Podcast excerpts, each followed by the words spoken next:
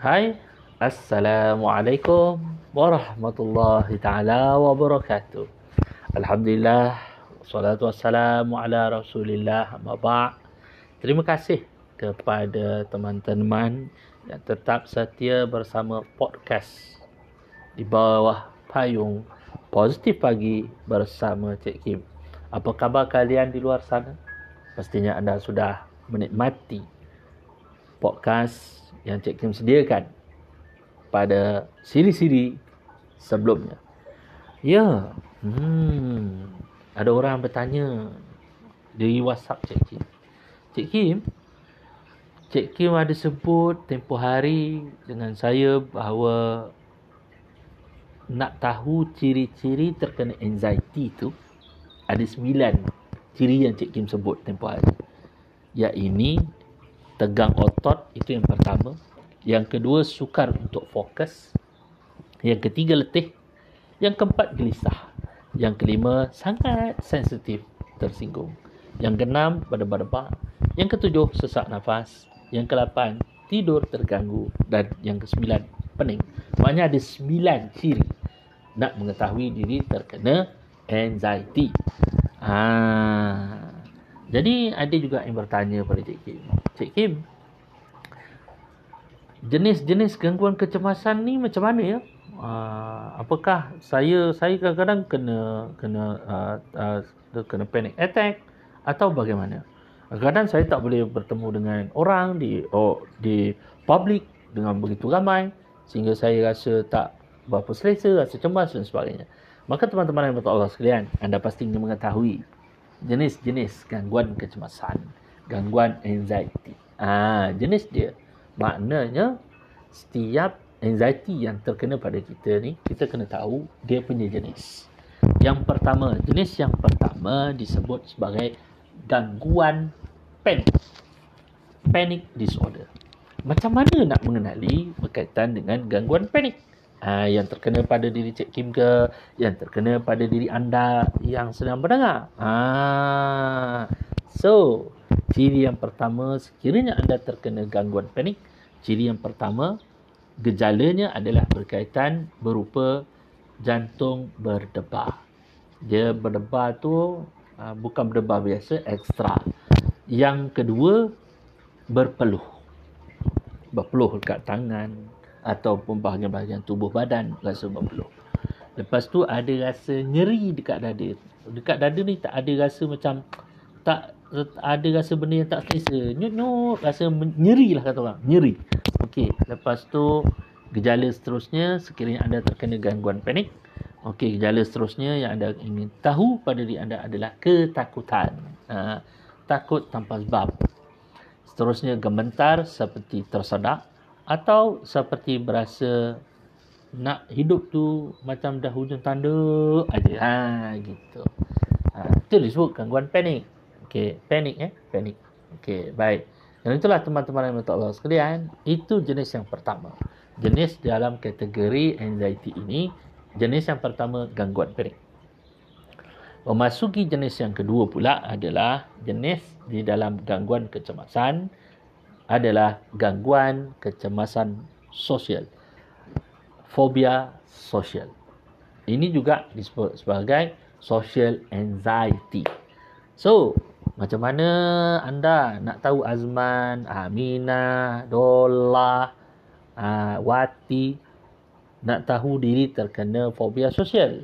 Pertama, cirinya rasa takut atau cemas bila berdepan dengan situasi sosial yang begitu ramai. Nak berinteraksi dengan orang pun tak rasa nak selesa. Ha, kemudian mungkin mengasingkan diri. Kalau boleh tak nak pergi tempat-tempat yang ada ramai orang. Kalau boleh nak ngelakkan diri daripada berdepan dengan ramai orang. Maknanya kita boleh tahu bahawa diri kita ada isu kecemasan sosial. Okay, social anxiety. Itu jenis yang kedua memasuki pula ada orang tanya Cik Kim uh, kalau saya ni apa ni ada otot otot badan saya tegang Lepas tu gementar, kadang-kadang saya berpeluh-peluh, peluh-peluh dingin, peluh-peluh rasa sejuk. Lepas tu kepala saya pusing-pusing, ada mudah nak marah ke kadang Cik Kim. Kadang kalau nak buang air kecil tu tak berapa nak lawas. Lepas tu lagi bila saya nak tidur malam, tiap-tiap malam terganggu, sulit nak tidur. Dada berdebar-debar, ekstra pula tu. Lepas tu Cik Kim, bila saya buat kerja ni, saya baru buat kecil sikit je, mudah rasa letih. Nafsu makan kadang-kadang jadi turun, kadang-kadang jadi naik. Mostly kebanyakan dia kata uh, makan, nafsu makan saya menurun dan susah nak memberikan fokus dengan apa yang saya nak buat. So kalau macam tu kategori apa Cik Kim ya? Ah, individu bertanya pada Cik Kim. So individu yang ter, terkena sebegitu dia menghadapi jenis gangguan yang ketiga, gangguan kecemasan general anxiety disorder disebut sebagai gangguan kecemasan umum. Ha, ditandai dengan apa? Tadilah uh, mudah marah, sering buang air kecil, sulit uh, nak tidur, lepas nak makan uh, kurang, menurun dan susah nak berfokus, susah nak konsentrasi, fokus. Manakala ada pula wanita datang jumpa Cik Kim. Dia kata, Cik Kim, saya ni asyik teringat je benda-benda lampau, kisah lampau. Kalau boleh saya nak menghindari daripada jumpa lelaki. Kerana bagi saya lelaki semua sama. lelaki semua sama dia kata. Ha, dan dia menghadapi sulit nak tidur, sukar. Nak konsentrasi pun payah. Lepas tu dia rasa ada keluhan mengeluh pada fizikal rasa tak berapa enak pada fizikal dia maka wanita ini mengalami yang dinamakan sebagai gangguan keempat gangguan kecemasan disebut sebagai post traumatic stress disorder ha dia terkena kadang flashback benda-benda lampau. Contoh kalau dia terkena rogol dia dirogol oleh orang ataupun orang yang terdekat flashback benda tu terlalu cepat. Jadi dia kena memerlukan rawatan terapi, rawatan bersama ahli terapis, rawatan bersama ahli psikiatris, rawatan khusus bersama psikologis atau kaunselor. Dan yang terakhir, Aminah datang jumpa Cik Kim dan dia kata, Cik Kim, saya ni banyak fikir negatif, membuat diri rasa gelisah, takut, khawatir tak tentu pasal. Lepas tu saya punya pemikiran berulang-ulang berfikir benda yang sama. Sehingga kadang-kadang kalau saya dari sudut fizikal pula, kalau saya membasuh tangan, terlalu bersih dan sebagainya. Maka bila wanita ni bertemu pada Cik Kim dan menyatakan ciri-ciri seperti itu, maka dia dikategorikan sebagai jenis gangguan kecemasan yang disebut sebagai obsessive compulsive disorder. Bahasa yang paling mudah, was-was. Dalam pemikiran, dalam bentuk pemikirannya. Berfikir berulang-ulang kali, berulang-ulang kali sampai rasa diri rasa tertekan. Ha, kerana itulah, di sebalik jenis gangguan kecemasan ini, maka kita faham bahawa ada lima jenis gangguan kecemasan yang boleh dikategorikan sebagai anxiety punya jenis. Yang pertama, gangguan panik.